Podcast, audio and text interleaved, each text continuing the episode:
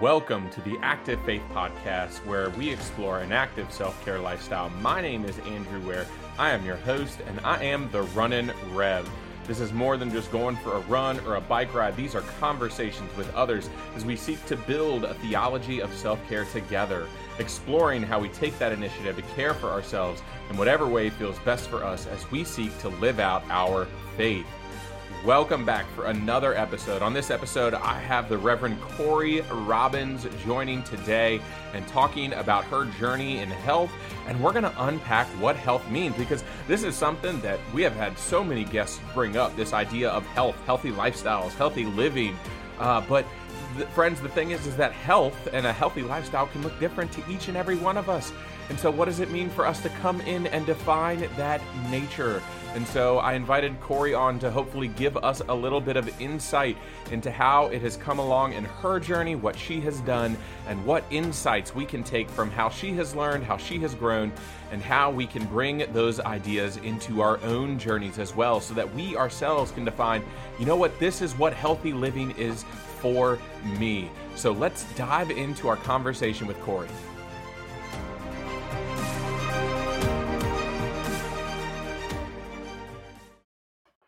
All right, we are here with Kori Robins. Uh, Kori, how you doing today?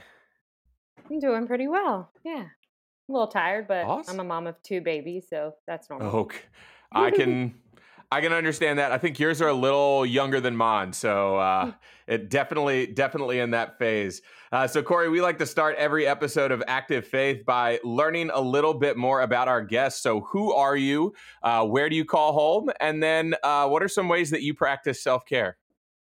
Excellent. Yes. So my name is Kori Robins, and I'm originally from uh, the southeast area of Virginia. Grew up in Chesapeake, and have been uh, United Methodist my whole life. Uh, was called into ministry probably, I would say, uh, as a teenager. I I was really active in youth group and conference youth, and did the annual conference thing, and knew I was called, but didn't really accept that until the end of college, and then went to Duke Divinity School after I graduated from Virginia Wesleyan. Um, I loved it so much that uh, after I finished Duke, I stayed and got a job and then began the ordination process as a, a loner from Virginia. And in that process, met my husband, Tiagan, who is from North Carolina. And we got married. I got ordained. I'm still in North Carolina on loan from Virginia. I serve full time as an associate at Orange United Methodist Church in Chapel Hill. And I live in Durham, and I am moving five minutes down the street next week. So very exciting and a busy time, but yes. Mm. And then, what are some ways that you practice self care? Yeah, so self care is really uh, something that has been important to me for probably the last decade. Um, I'm been uh, had my own health journey and kind of exploring what that looks like and as I've graduated from seminary and begun working in the church, eh, I've seen the impact that a lack of self care can have on people in ministry, and whether or not that this is going to be a career path that they can, you know, per- continue to pursue for the long term. And so, I think some ways I practice self care is is to make sure that the values that I have match up with the things that I'm doing. Because it's amazing when we think like, what are our values? Oh, wait, my number one value is uh, is is my faith. Oh, I I rarely go to church or I rarely read the Bible. Um, mm-hmm. So how do our values match up? So I think one for me is uh, I make sure I and this is I'm not naturally inclined towards it, but my husband is and my two boys are. So spending a lot of time outside. We spend a lot of time outside. Um, and trying to you know take a walk explore and it helps me practice mindfulness i'd say uh, i'm a baby an infant uh, when it comes to mindfulness as practice, but uh, I'm I'm working on that. Everybody's got to um, work that muscle, work that mindfulness bicep. So that's one thing. I also just you know I'm very social. I'm a three on the Enneagram, and I uh, love spending time with my friends. So getting out, grabbing coffee, and getting a pedicure once a month that is like what i cling to for self-care and i am uh notorious for uh, watching every new show that's come on any streaming platform. I don't. Uh, people don't know how I make time for it. I don't make, know how I make time for it, but I love I love pop culture, and that's something that brings me a lot of joy. Awesome, yeah. So even even more so than how we practice self care on the Active Faith podcast, as I always say, we like to dive into the why, uh, and looking at the why becomes so important. And so beyond all of these different various ways that you practice self care, why is self care such an important aspect of your life? Yeah, so I am one of 10 children and I am number seven in the lineup of those 10 children. I grew up uh, in my mom and dad. Uh, obviously, um, we nothing special about us. We're Methodists. We didn't have a farm or anything. They just liked to have liked a big family and wanted a big family. So, um, but we all struggle with um, genetically just being predisposed to obesity and things like that. So a lot of my siblings and myself we've struggled in that area and, and it struggle and my struggle was through childhood and in high school I had some medical issues that were just really concerning and when I went finally my mom and I went to the doctor to have them you know um, kind of assess they said it, it's it's it, you would benefit from from losing weight and so I I lost a little bit in some of those um, medical issues kind of reversed and i was like oh wait okay well that was pretty wonderful that i was mm-hmm. able to to reclaim some of that and then um, i i put my i don't like this phrase but um, kind of put myself on the back burner through college and in the beginning of seminary and i really realized my final year of seminary 2011 to 2012 i said i'll probably never have the opportunity to have this flexible of a schedule and to be this honestly selfish with my time and my routine and the way i do things and so i just made a commitment to myself in that final year that i was going to try to pursue a healthier lifestyle for me. And I lost an additional amount of weight. So I've maintained about a, a 90 to 100 pound weight loss for about the last decade just through modified uh, lifestyle changes. And, you know, I've had two kids, so I've ebbed and I've flowed in that. Um, in that work but it really uh, just brought to my attention how what we are capable of in terms of uh, of owning our own health and not just our physical health. I think that is a byproduct of of a lot mm-hmm. of the ways we take care of ourselves holistically. So, how are we taking care of ourselves spiritually and mentally, vocationally, financially, uh, you know, socially, all of those pieces and uh, it just became a passion of of mine of why self-care is so important so much so that I wanted to I saw some of my peers, some of my colleagues struggling so much with the demands of pastoral work and taking care of themselves and making time for the things that they love. So I sought out to try to find if there were, were people doing this work of helping clergy reclaim that um, self care and that that wheel of well being um, that I like to refer to. So I found a program called the Clergy Health Institute out of Pfeiffer University. Started working with them 2015, 2016. They provide a 10 day retreat that attends to that whole wheel of well-being um, mm-hmm. tries to encourage clergy to put into practice things that reflect their values so that they they can reclaim their health all around and i've loved working with them but that's become a passion of mine and so um, i'm now in the process of becoming a, a nationally board certified health and wellness coach um, so that's really exciting for me and i work a lot with the enneagram so i think that is really important for self care because what's self care to you is not self care to me. Mm-hmm. And that's a helpful tool in just understanding how we think about the world differently. Yeah. And, and I think where it starts in that whole sort of realm was this basis of health that really uh, defined the early part of your life. And for listeners of the podcast, you, you know, we've we've dove into not necessarily what health means, but we've looked at different varying styles of healthiness throughout the the the spectrum of humanity.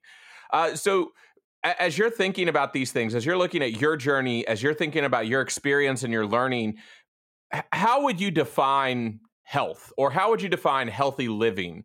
Um, not as like a one pinpoint thing, but but maybe as a holistic lifestyle of what it looks like. Yeah, I think you know in our culture, this diet culture ha- is such a um, pro- such a problematic just mm-hmm. thing in and of itself and I've I've done a lot of work around that trying to discern you know how am I participating in systems that um, that give people privilege who um, and and and and kind of put other people discriminate other uh, against other people because of their um, their weight or their ability in all those ways and so diet culture and the you know fat phobia and and those kinds of things are very in weight bias are very important to me and so i do think that healthy is a, a term that is very easily monopolized by a group of people so i think diet culture is truly just a reflection of capitalism uh, yeah. it is a money making venture and it has kind of hijacked the term health the term wellness the term you know uh, like clean living those kinds of things are can be very uh, isolating for folks who don't feel like they they have the access to to be what you when you when you google the word health and mm-hmm. what pops up you know i'll i'll never be that so why even bother at all and so it is a struggle but i think health and wellness for me means having a life that truly reflects the values that are most important to you mm. and so how do you access how do you how do you make that shift from knowing these are my values and actually living and being and doing those values in your life right? So that and that comes with our discipleship that comes with everything like there's so many of us who say yes god is important to me um but uh, how do you how do you make that a practice? What do you do to make that real? You know yeah. uh, being with people is important to me when was the last time you went out with a you know a friend or yeah. somebody and spent time? So that's my definition of how of a healthy life is a life where your values are actually lived. And like you said the fallacy that we can fall into is trying to judge our manner of health against that of society's. And i think that there's ways in which you know you talked about it in your journey of having a doctor tell you you know if you don't make a change xyz could happen and it became an opportunity for you to engage with what it meant for you to be healthy you know kori robins.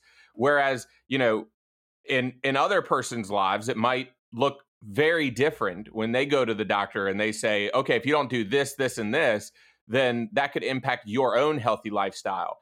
And i think that when when we start trying to put you know what works for me on someone else you know I often think about how running shoes work for a lot of folks uh, and in the running world, we tell people, you know, or I, at least I tell people, like someone asks, like, oh, what are the best running shoes? I'm like, whatever ones fit your foot the best. Um, you know, I can spend 20, 30 minutes at a running store really trying to find the perfect running shoe for myself for whatever season I'm in. Um, and I think it's the same thing with our self self care routines. Um, and I appreciate your teasing out of those ideas. And so when we're helping people, like when we're trying to help pull those ideas out or when we're trying to pull those ideas out for ourselves you know what is that contextual nature that we look at within ourselves to identify those healthy practices? How how would how do yeah how how are you going about it? What are you doing what what's worked for you? Not necessarily to find like this is my ideal weight or this is my ideal amount of time of meditation. This is my ideal activity that i need to do uh, but but what are some of the things that you went through to get to that point to figure out what works for you?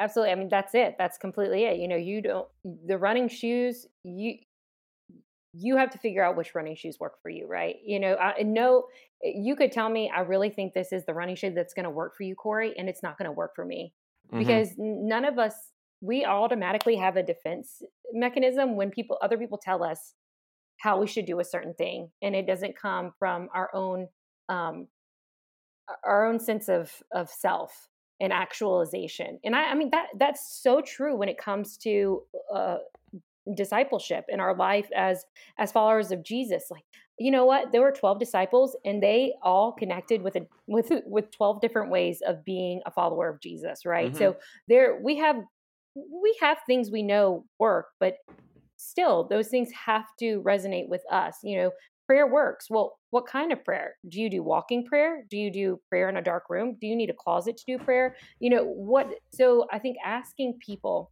not dictating to people what that self-care what that holistic life looks like but teasing it out of them. You know if you tell me okay you need to lose weight for your health.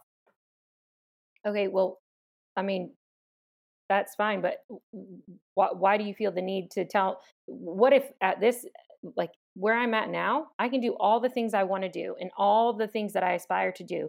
Um, then there's that definition of health is flawed. Um, mm-hmm. So I think you know, for I was just uh, recently doing a class uh, or in a class for um, this health and wellness, and they had an individual that was being interviewed who he he failed his physical for driving his truck that he'd done for 40 years mm. and he was devastated um, but n- the doctor had been telling him to get his diabetes under you know control for years and years and years and he just couldn't make the sacrifices that he needed to he you know he would forget to take his medicine he wouldn't make it a priority and then working with a, a coach who said well what is what matters to you and he said the thing that matters to me most in this world is being able to drive my truck and provide for my family they said okay well how are you going to get to do that I said well i got to take my medicine and i i got to i got to start doing these things and and so that was his decision and his path uh, and his own expression of health. And and you know what? It it worked for him. That was mm-hmm. it. We're all we're all motivated by different values, and so I I'm, I think uh, that's how it's teased out. You know, for yeah. me, I I want to I want to hike and I want to go and see things that uh eh, that require you know to break out in a sweat. Like I, I find for me that that is such a stress reliever so I want to be able to to do that, especially mm-hmm. in, in, with my husband and with my kids. And so um, actually having to build up that kind of stamina is important to me. So I have to do the things that are help help me get there. And it comes in identifying who who we are. And so you know, you talked earlier about the enneagram. Uh, listeners of the podcast know that I sometimes default to that as well. I as well am an enneagram three. Um, and so I mean, what is about the process of knowing ourselves? I mean, it might seem like an easy answer, but I like to vocalize it. What about the process of knowing ourselves helps us? Um, and and why is that an important place for us to start? I mean, uh, so I'm just this. I've studied the Enneagram for a long, long time. Started with my clinical pastoral education, my CPE unit. We had to do a, a two day mm. training ten years ago, and it's kind of followed me since then and weasels its way into everything. So I just recently became a certified Enneagram coach. And because I think the Enneagram is so helpful for helping us understand that the not everyone sees the world the way we do. Mm-hmm. And we have such different motivations. A lot of times our behaviors are similar, but the reasons why we behave that way are not. Uh, and it has been so helpful in my own relationships.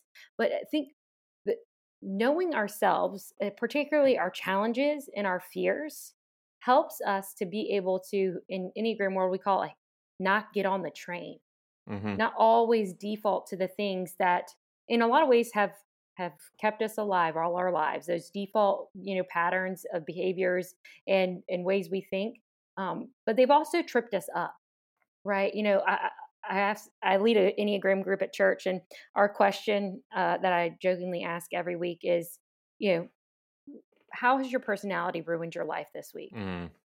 And, and it's always we always laugh and it's always fun and no matter what everybody's like yeah well this happened and I totally got on the train and then we always celebrate and say when was a moment this week that maybe you didn't get on the train and people are excited to share those as well but I think for you can see the way for me like I, am an enneagram 3 achievement mm-hmm. is is what i'm motivated by and failure is what i'm demoralized by and so yep. if i'm in a process of like i've got a 10k in october i've got to get there i've got to get there and then i i realize i'm not going to get there too often i would just throw in the towel yeah because if i'm going to fail then i might as well fail now and not have to do all that hard work yeah. uh, but i think with the enneagram knowing that I can say, that is completely you getting on the train.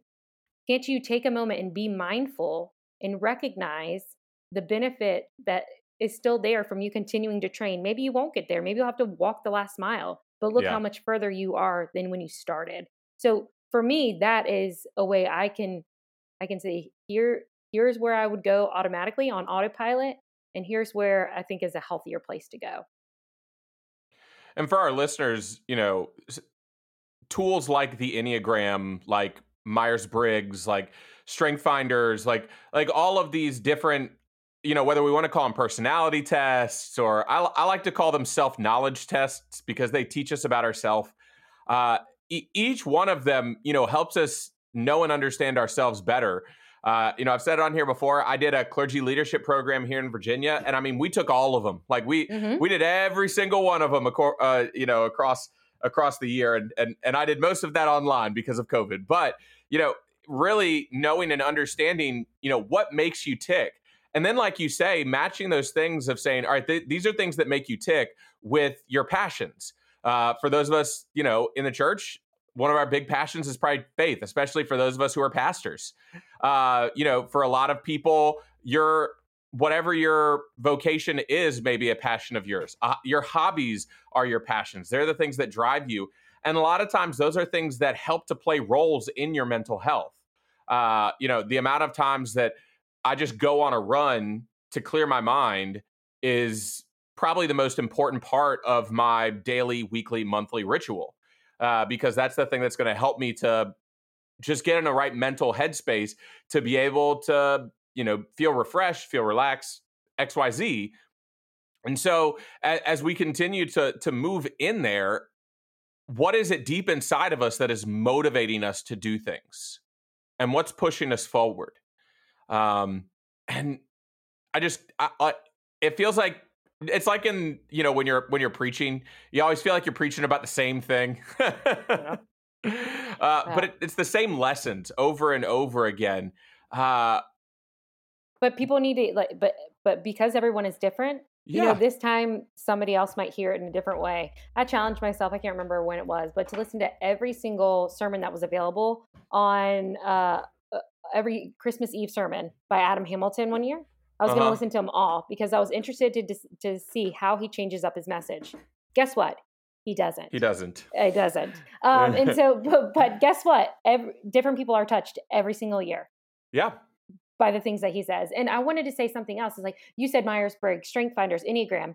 All of these tools, like they don't all have to work for you. Like if you find the one that works for you, and in in helping you deepen your relationship with yourself, with others, and with God, then like then that put that tool in your tool belt. You know, the yeah. others, they don't have to work. The Enneagram doesn't have to be your thing. But Mm-mm. if it resonates with you and it helps you get closer to what is the ultimate thing that's deep down inside of us, I think there's a few things. I think one is connection.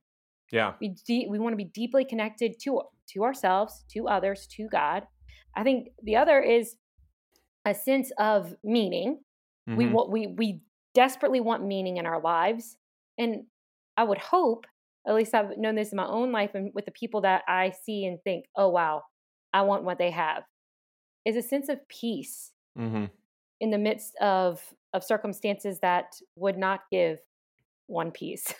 and so oh, no, those, yeah. yeah. So I think you know, those, those three things for me are connection, meaning, and peace are what I think deep within us screams when we're out of, and I don't believe in balance, but when we are significantly imbalanced in our living, I think those are the things that scream in within us that mm-hmm. something is not right here. And in those times where where things aren't right, it it benefits us to have sort of uh, just things that we can do right in the moment. Um, and you know, when I talk about anxiety and when I talk about, you know, my own anxiety, my anxiety and panic attacks, I always talk about breath. And breath is like the thing that brings me back. And so like when I'm having just a really hectic moment, you know, sometimes it works better than others, but but I just have but I just have to breathe. And it's in the breath that I kind of reconnect my I'd say that I reconnect myself to reality because everything that's happening around me isn't. And so as as you're practicing your self-care, what are what are those just I turn to this when I'm when I'm struggling, when I'm having a difficult day. You know, I, I go to X, I go to Y. What what are those things for you?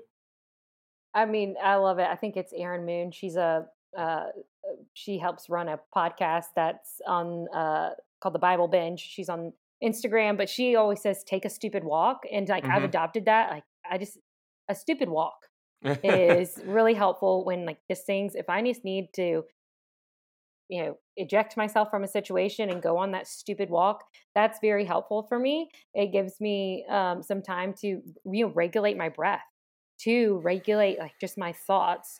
I also find that you know, telling my husband and listen you know what? I'm just gonna for me personally i'm just gonna go to target. I'm gonna get a coffee I'm just gonna walk. I'm gonna do my stupid walk in the aisles Target. so uh, that that's another for me, and and also just I, I would say, um, you know, any any place I can just go and and and press pause. So mm-hmm. if that is run into to the grocery store, or sometimes I just have to disorient myself like i have to re i have to get out of that place so mm-hmm. i think just like dislocation is really helpful for me in helping recenter when I'm having a rough day, uh, whether it be because of my family and the stress that that causes, uh, whether it be the job and the stress that ministry causes, uh, other out, external relationships. I think dislocation is very helpful. I love to do restorative yoga. Mm. So I have always been like, I wish I could be a yogi, but I, I just don't have that kind of like one mindfulness to like connect my body. My I'm always I'm a th- I'm a competitive person. I'm always yeah. looking to see like, can I get into that pose deeper than the person next to me, and um, will the instructor notice and think I'm I'm a better yogi than that person. Like that's and that's toxic thoughts. Like that's the worst. that's the worst part of my personality. Especially well, in yoga. yeah, it's no exactly when it's like where it's supposed to be non-judgmental. exactly. So uh, we got a Peloton this year. Finally, like just gave in and got one uh, off you know secondhand and we i didn't know how much i was going to love it but i love the peloton because i can just ride my bike to disney and broadway songs but uh, the Peloton app does it has meditations and it has restorative yoga. And so I started taking a couple of classes a week. You literally like just get to it's like instructive napping. Mm. Right? You restorative yoga class will be 20 or 30 minutes and you stay in a position that is supported by your props, so by a bolster and a blanket and your block and you lay in that pose for like 6 to 8 minutes and and I'm all by myself. I turn the lights off in on, in our office slash workout room, and I just the only light is the light of the screen with the instructions, and it has be become such a like gift to me. I don't have anyone to compete with. I don't have anybody who's watching, uh, and so that's one thing that's been helpful recently that I discovered. Yeah, and sometimes I think it's in putting uh, putting aside our personality and and what what drives and passions us, because uh, you know Enneagram three, but but also more so, one of the things that drives me is just being an extrovert, being around people, mm-hmm. you know, being driven by by being in crowds, by you know, being around lots of friends, by hanging out with people, uh, and I'll often be reminded that when I'm taking that breath, uh, not and and I've had therapists who have reminded me about this. I have you know colleagues and friends who remind me about this. Is when I take that breath and I just stop and pause I'm letting go of that extroversion that's driving me. Mm. And so I also think that sometimes in order to connect with our true self, sometimes we need to put away this stuff that really identifies us. Now, I mean, that comes with knowledge of who we are because I have to recognize and name that I am probably one of the biggest extroverts on the face of this earth. mm. um, and so, and if I'm really gonna come back into myself, I need to recognize that. All right, maybe maybe I just need to a moment to center on myself, and it's and it's really cool that we hear those kinds of things because when when we are practicing self care, it is not it is not necessarily for others in that moment, right? That that self care is for us. Now, I will preach and and teach as I'm building this theology that we have to care for ourselves because it puts us in a better mindset. It puts us in a better, you know, phys- place physically, mentally, emotionally that we can care for others. But it's but it's ultimately at the beginning of the stage for us. And I think we need to recognize that as we start to look at what self-care is going to look like in our lives personally. And I have to and and like you started at the beginning, like we have to put away the quick fix, the the the diet plans, you know, sometimes we have to put that stuff away. I think that there are ways in which it could work for some of us, depending on what it is. But how are we going to know if we try and jump straight in? Right? How am I going to know if like the keto diet is the thing that's going to fix me if I, if I don't know deep inside that maybe I have something with carbs that is preventing me from doing things, like you know, I've I've, I've running friends who will just go into ke- go into keto, and I'm like, you realize that as a runner, keto is like the worst thing that you can do for yourself. Mm-hmm. Life without carbs, you're going to be hurting a lot there as you get in the later stages. Uh, and so I think oftentimes, like I said, it comes with knowing ourselves, but then it also comes with knowing how to put even ourselves aside so that we can care for ourselves or who society thinks we are. Mm-hmm. Oh, and I mean that's very much like that that society piece of just you know we're so dis- we just are people of distraction. We just want to be distracted all the time because we never want to sit alone with ourselves and actually realize the how disconnected we are, how disconnected we are from who who we want to be, who we think we are, and who we actually are. Uh, I have a colleague who says your policy is not what you hope to implement. Your policy is actually what you're doing. So so we uh we always talk about that in terms of of the church. It's like actually we need to make sure that the policy is actually what we're doing, not mm-hmm. what our not our greatest aspiration. So um, because then th- that's just not it's not workable. And I think we have all these great aspirations, and we think there's a certain way of being in the world, and if we can, uh, and we're gonna keep trying and failing miserably to attain it, when we could accept that there's other ways of being in the world, and we're actually doing a pretty good job at it, um, yeah. and being and being our own selves. Now that's so much easier said than done, but the work that you know, whether that's with your therapist, whether that's with your pastor or spiritual director or small group leader or a, a small group accountability, you know, finding finding out that uh, who you actually are in the deepest, the, who God created you to be, is actually a good thing. Mm-hmm. it's not. We don't always have to be striving to become something other. Um, yeah. It's actually instead of you know transforming into something else. Sometimes it's that returning and and and re reconverting to who we always have been and who god has always seen us as. And so for you in your life what have what have the boundaries meant for you? What has it meant to be able to to form healthy boundaries as you seek to create this lifestyle of self-care that guides your professional ministry your personal ministry the the life that you have with your family, what role has boundaries played in that life? Yeah, that's a great question, especially for an Enneagram 3 who has terrible work boundaries. Uh, no, um, I think, you know, that uh, knowing myself better has been really helpful in trying to figure out, you know, um, for instance, I was uh, I was late this morning for something uh, for a, an outreach event. I was running late because my 10 month old was up all night and my husband was trying to be nice. And so he let me sleep a little later. But usually my five year old wakes me up at six. So I wasn't even thinking that there was a chance I'd be late. Well, he didn't let the five year old come in. So here it is after eight. And I am mortified because I'm the pastor and I'm going to be late to this thing. And I, I in the car was like, right, honest, is anyone honestly going to care except you? And so I just kind of let it go in this moment of just saying, okay, I'll just show up. Did anyone say anything about me being late? Did anyone care? Was mm. everybody just like excited to see me jump right in? Let's get it done. Absolutely. And I could have really beaten myself up before and after that event because I'm uh, I'm so attached to the way people see me. Mm-hmm. Um, and if they see me be late, that's just such a crime. Um, but just giving yourself permission to be, I think, more uh, more of who you are. You know, let yourself fail. But the boundaries I've established are definitely trying to keep that Sabbath. Well, I know it's so funny for pastors to, uh, with all the things that come up, but to really try to, at least on Saturdays, make that be a day that's for my family. It's the only day me and my husband have off together. Mm. Um, so those those boundaries, um, you eh, being able to say no when and I, I'm really fortunate. I have a team. I have a I, I'm on staff at a church, and so I have a wonderful, uh, you know, senior pastor, lead pastor who is is kind enough to say, okay, I'll take this one, you take that one, and things like that. So it helps us create boundaries because we're both heart centered. He's a two. So mm-hmm. it, relationships and showing up are really important to us. So we both help one another, I think, sometimes with those boundaries.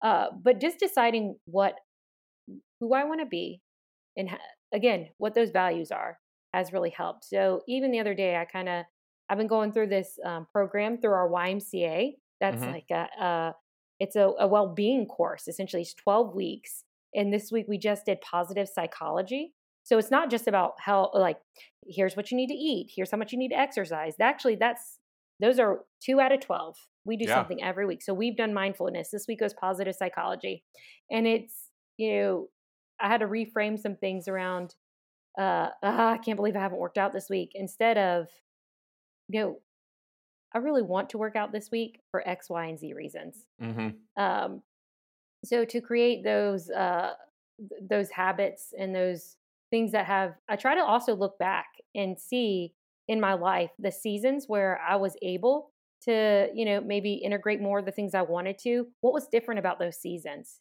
What was it about that that time that helped me be on track in this one particular area? Not just physically, but like when I was really when I was reading the word every morning and things like that, what gave me that kind of uh, motivation and that kind mm-hmm. of discipline in that season and pull from that, pull from that my past self, those that wisdom, uh, in in trying to muster it up now. My life's a lot different now than it was in those seasons. So how can I bring forward some of those things, but yet recognize that I have new boundaries, right? Like mm-hmm.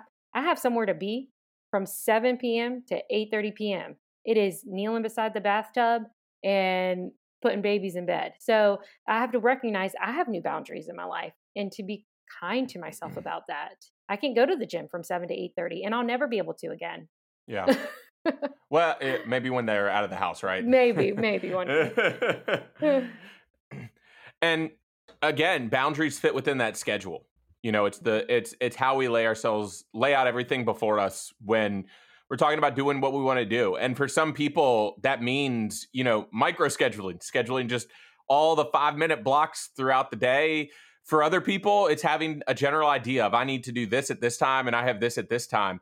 Um, but it's it's being honest with ourselves and with our community. Uh, I know in in pastoral ministry, uh, I often tell people one of the greatest you know resources that you have at your church is your SPRC. Uh, if they're if it's done well, like if it's not, and, and I have friends who have SPRCs that are not always helpful, and you know, I, I, I I grieve for them, but but when the SPRC is helpful and they're in your corner, they are like I know I can go and tell my SPRC, hey, I need vacation, or like you know, for listeners, they'll remember or you'll know that when I got back, like we had a terrible vacation. We had you know four days at the lake, and then we get home, my son has COVID, and we have to cancel the second part of our vacation and I went in and I and like just laid it out to the SPRC and I said, "This is what happened." Like this was not vacation. Like it just it just didn't feel like it. Uh, it it in no way did it. I mean, I, I would honestly like say I was off. I did not come into work. I didn't preach on Sunday.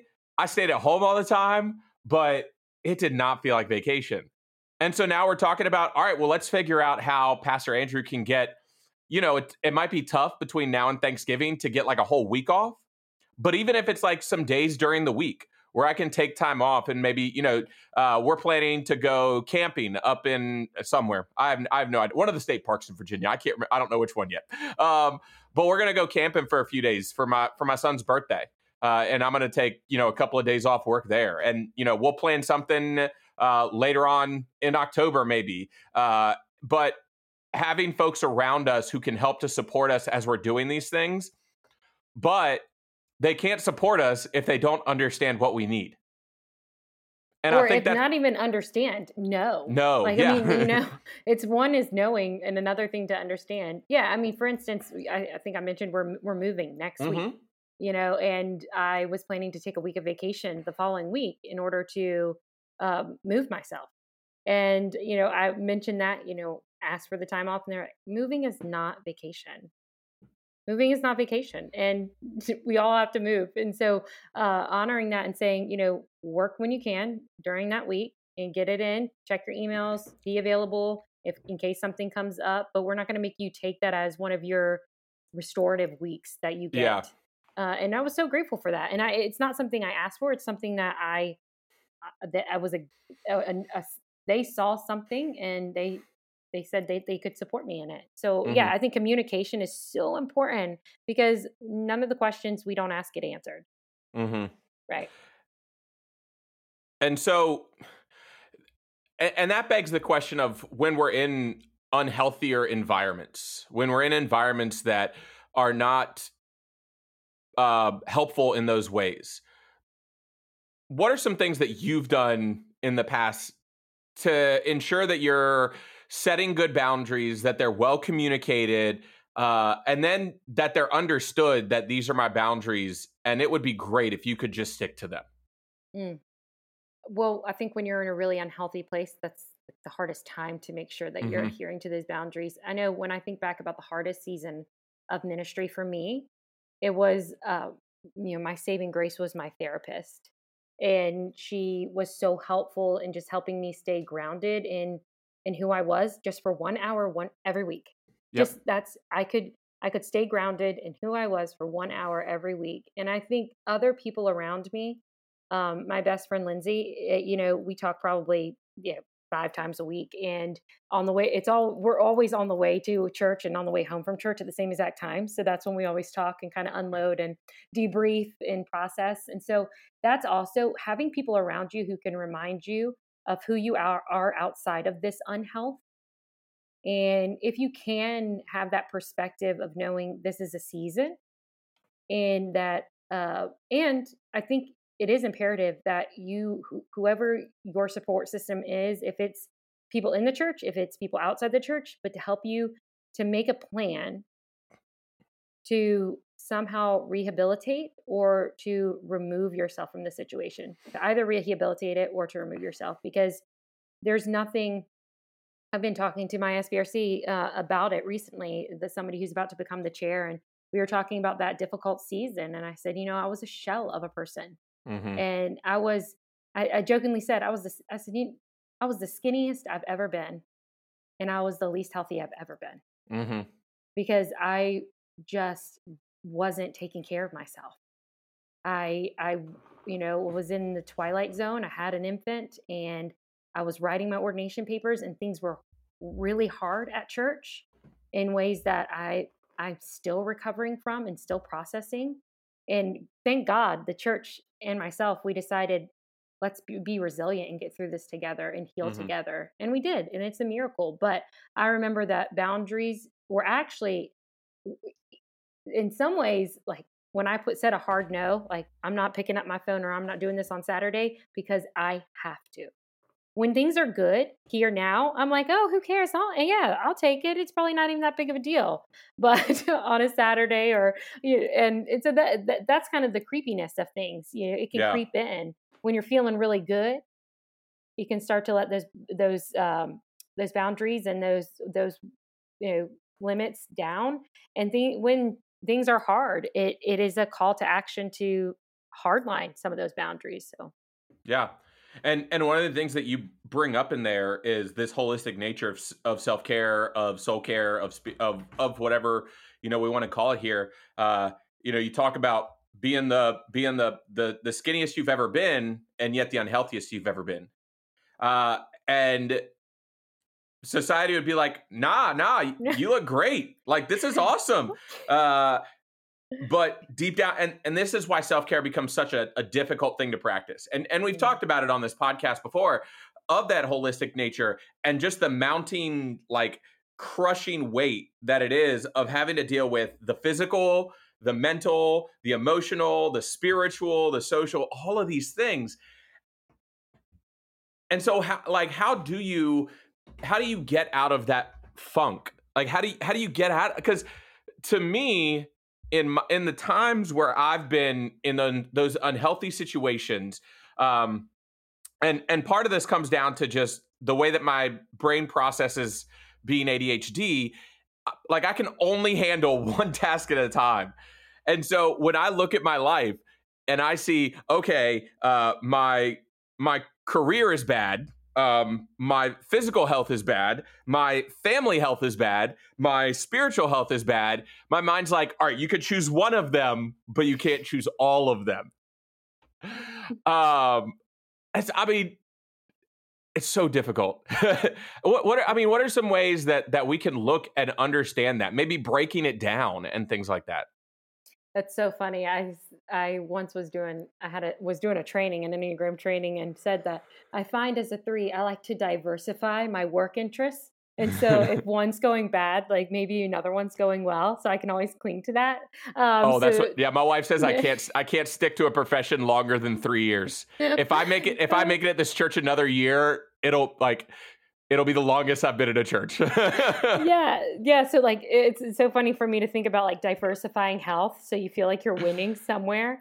Um, but how do you uh, how do you prioritize, or how do you? And I love what you said. Um, I w- just recently uh, uh, listening to a lecture, and they said we should all aspire to be single taskers to be single taskers because it is impossible to be a multitasker and to do it well. And so I think that might be one of the keys is to is to try to focus on one of them at a time. Like maybe not like all I'm going to do is focus on my spiritual health for the next 6 weeks. No, like maybe for this moment.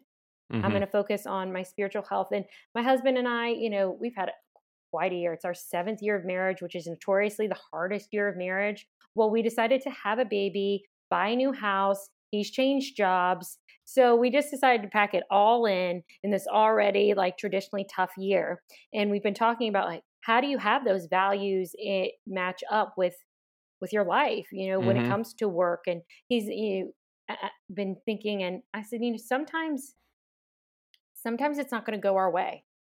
You know, sometimes church life is going to be hard. You know, we none of us asked for COVID. So how so so how did you how do you make meaning out of that time? How do you mm-hmm. find a sense of health or a sense of wellness or wholeness uh, during that time? You have to change your definition. And I, I think that that's that part of it. It's like, where can I find connection, meaning, and peace in this space, at, eh, just in whatever way, you know? So maybe that's, I'm not going to crush my physical health right now. Maybe that's just how it is. Mm-hmm. Yeah, that's not going to be what I can do. Um, if for a lot of us, when it came to COVID, we were not crushing our social health. Like that was not going to be the thing that we were getting done. Our social uh, and extroverts everywhere wept. well, yeah, absolutely. Um, but but to find find new new definitions, and mm-hmm. that's again like acceptance is a really big part of that. But I like single tasking. I'm more about single tasking these days it can it could definitely be healthier but but then like when everything feels mounting that's when it when, when, your brain i think it's for me it's when my brain wants to do more. It wants to do all those things. And then at the same time it's like but you're only going to do one. And so then that that raises the anxiety up up up up up. Because you feel um, like everything else is not happening. Yeah. Yeah. And, and, i mean i feel like i mean for a lot of folks uh who who are listening to this and hearing it, I mean, you you made the perfect you know connection when we talk about COVID, uh, because I, I can't.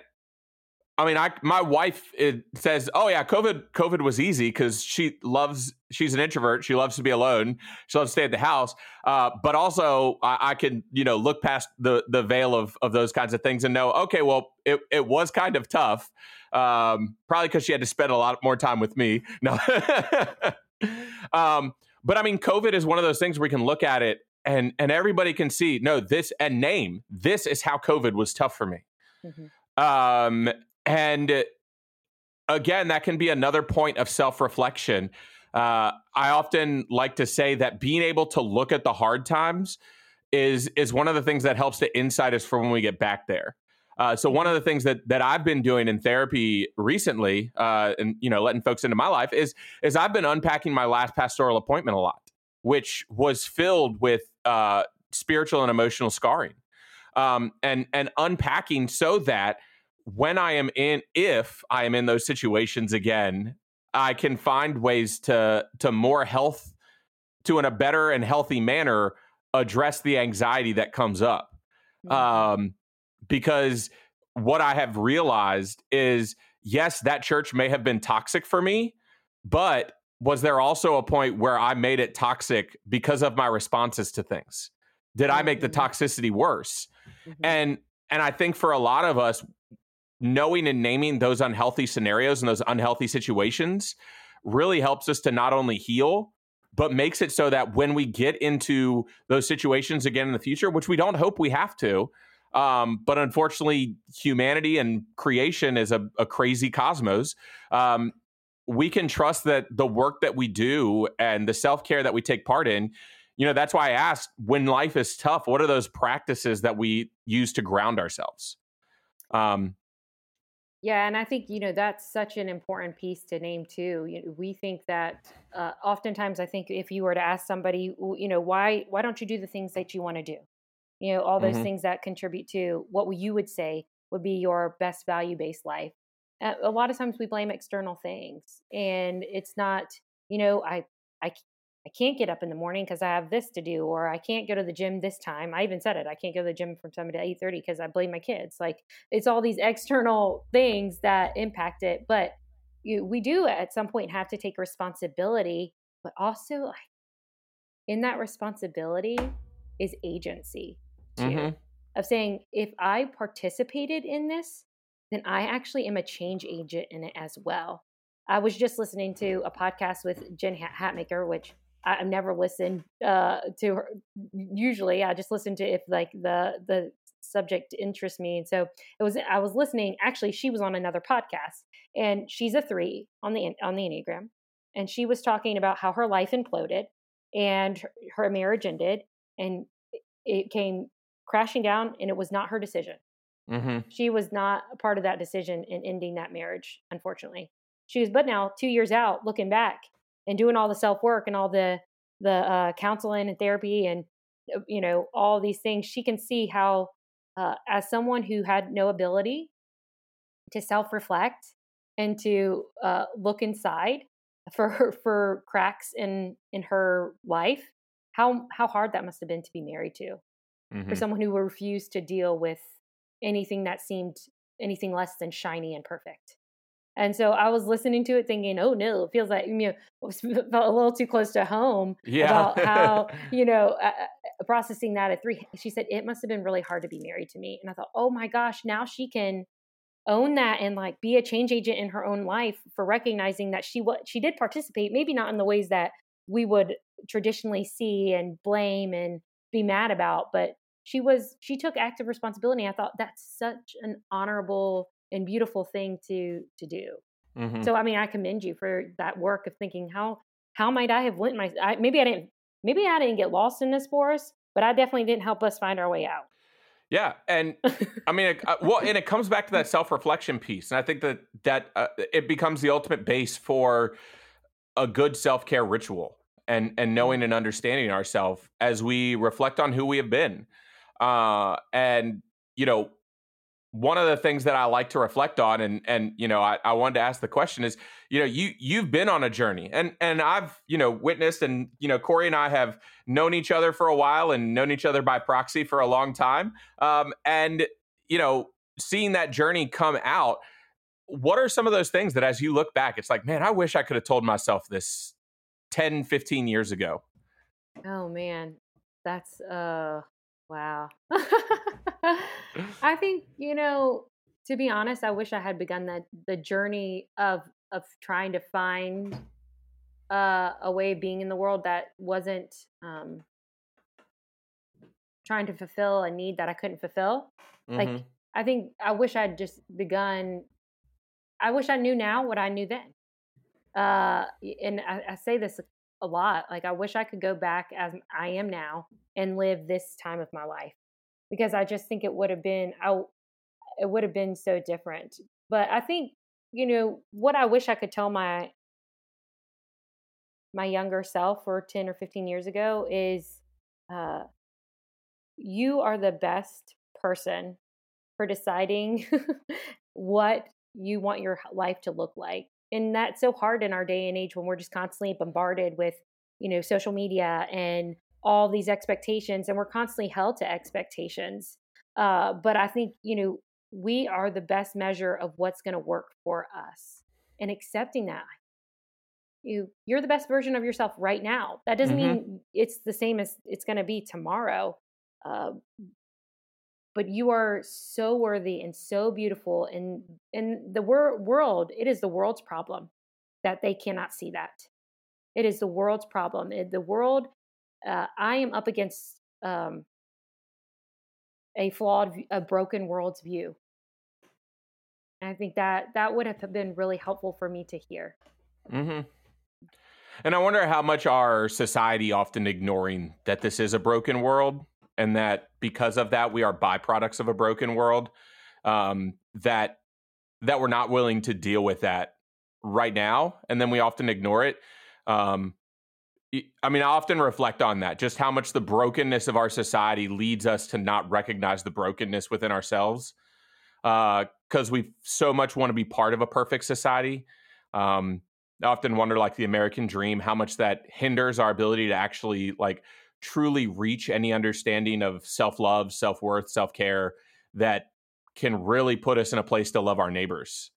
Um, and it's that kind of reflection that really launches something like this this community this podcast you know this kind of wanting to learn okay how do we kind of move past these ideas and understandings so and I wanted ahead. to go back to no, I wanted to. It's something you said earlier. It's like the self care ritual, and I'm sure a lot of your listeners obviously have a very deep understanding of and maybe appreciation for ritual. And so I think that's to make things a ritual, like mm-hmm. that. There's a meaning attached that even if even if we're not feeling it and we show up, we can hopefully expect to get something out of it. So like to see my my my son Ephraim, he's four. He has ritualized our mornings. Mm-hmm. He is it is morning time, and so anyone who comes in our home who is going to be there in the morning is invited to participate in morning time.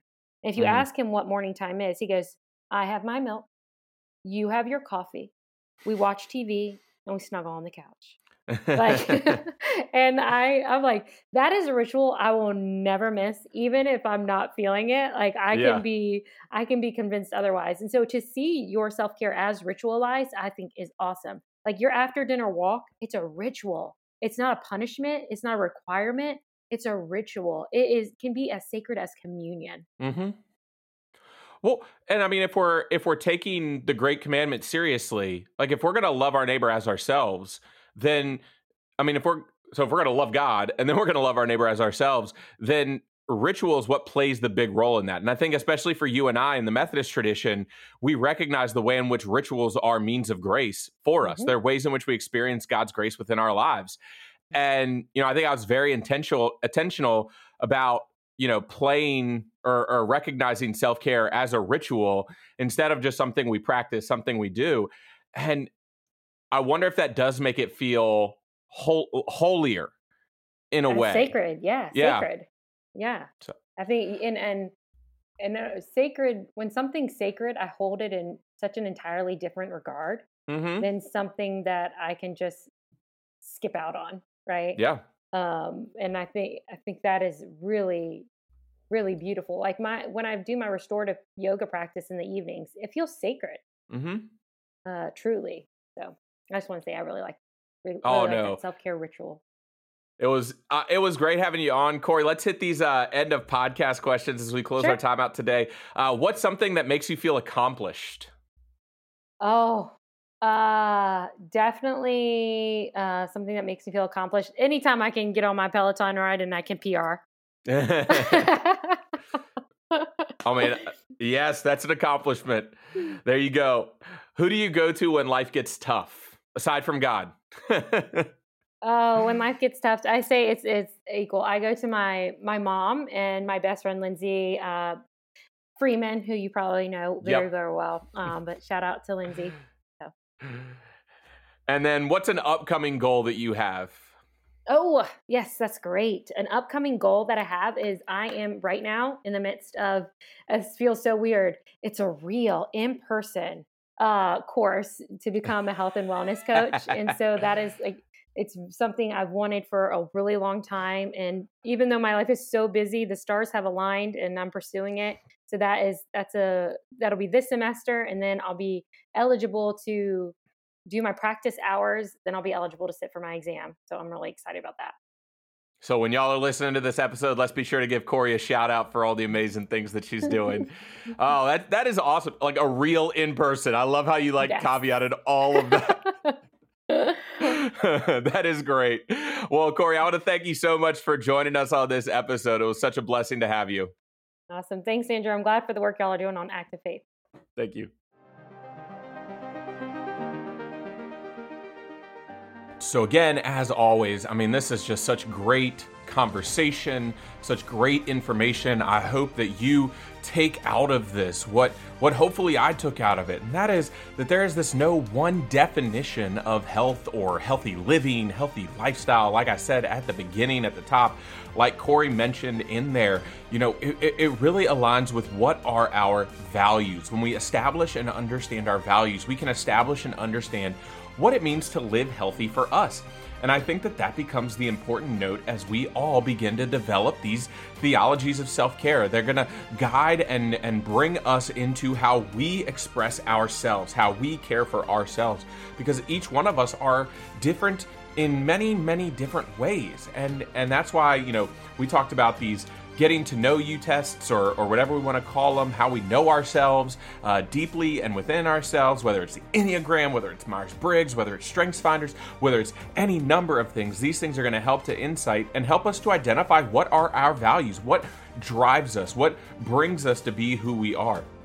And as I reflect on this episode and how Kori and I really unpacked that, really how Kori unpacked that, uh, and how we kind of had that discussion back and forth, my mind continues to wonder, you know, okay, what does my healthy lifestyle look like completely? And then what plays roles in those healthy lifestyles? What community comes in and helps to guide me as I live out that healthy lifestyle? And I hope that as you're listening, you begin to develop those uh, ideas and feelings too. I want to thank y'all for joining in this conversation, for listening along, for hanging in this long. Uh, here at the end, I want to thank my Patreons David Vaughn, Pam Anderson, Amy Dane. You know, if you want to get a shout out at the end of every episode and you'd love to support this mission and ministry that I'm putting forth in this podcast and this network, uh, please go over to patreon.com slash run and rev. The links in the podcast notes uh, to offer some support for this podcast and for all that I'm doing here. Don't forget to check out those show notes. Lots of good links in there. Like always, we've got the active the Active Faith community on Facebook. Uh, we've got information to find Active Faith Pod on social media. Kori's got some information in there as well. And I did include that link to the Pfeiffer for you clergy out there who are looking for stuff uh, to help to care for yourselves. So hopefully, those are some links that help you continue to learn and grow. Uh, and then make sure you follow and subscribe to this podcast so that these new episodes they're in your feed I mean, you don't have to listen to them right away. That's cool. It's all right, but it, they, they, pop into your feed right there. They automatically download depending on how your settings go. Uh, and and you know, if you're really feeling gener- generous and you want to help me out even more, uh, if you could leave a rating and review over on Apple Podcasts or Spotify, that really just helps folks to know how much you're enjoying the podcast and helps others to find the podcast as well. And if you wouldn't just mind taking a moment and sharing on social media, letting others know that you're listening along, I love to get folks shout out. If you tag the podcast, uh, I will give you a shout out. And if you leave a review, I will give you a shout out in the outro of the next episode. And so may God bless each of us, and may we find ways to stay active in and for God's kingdom. Amen.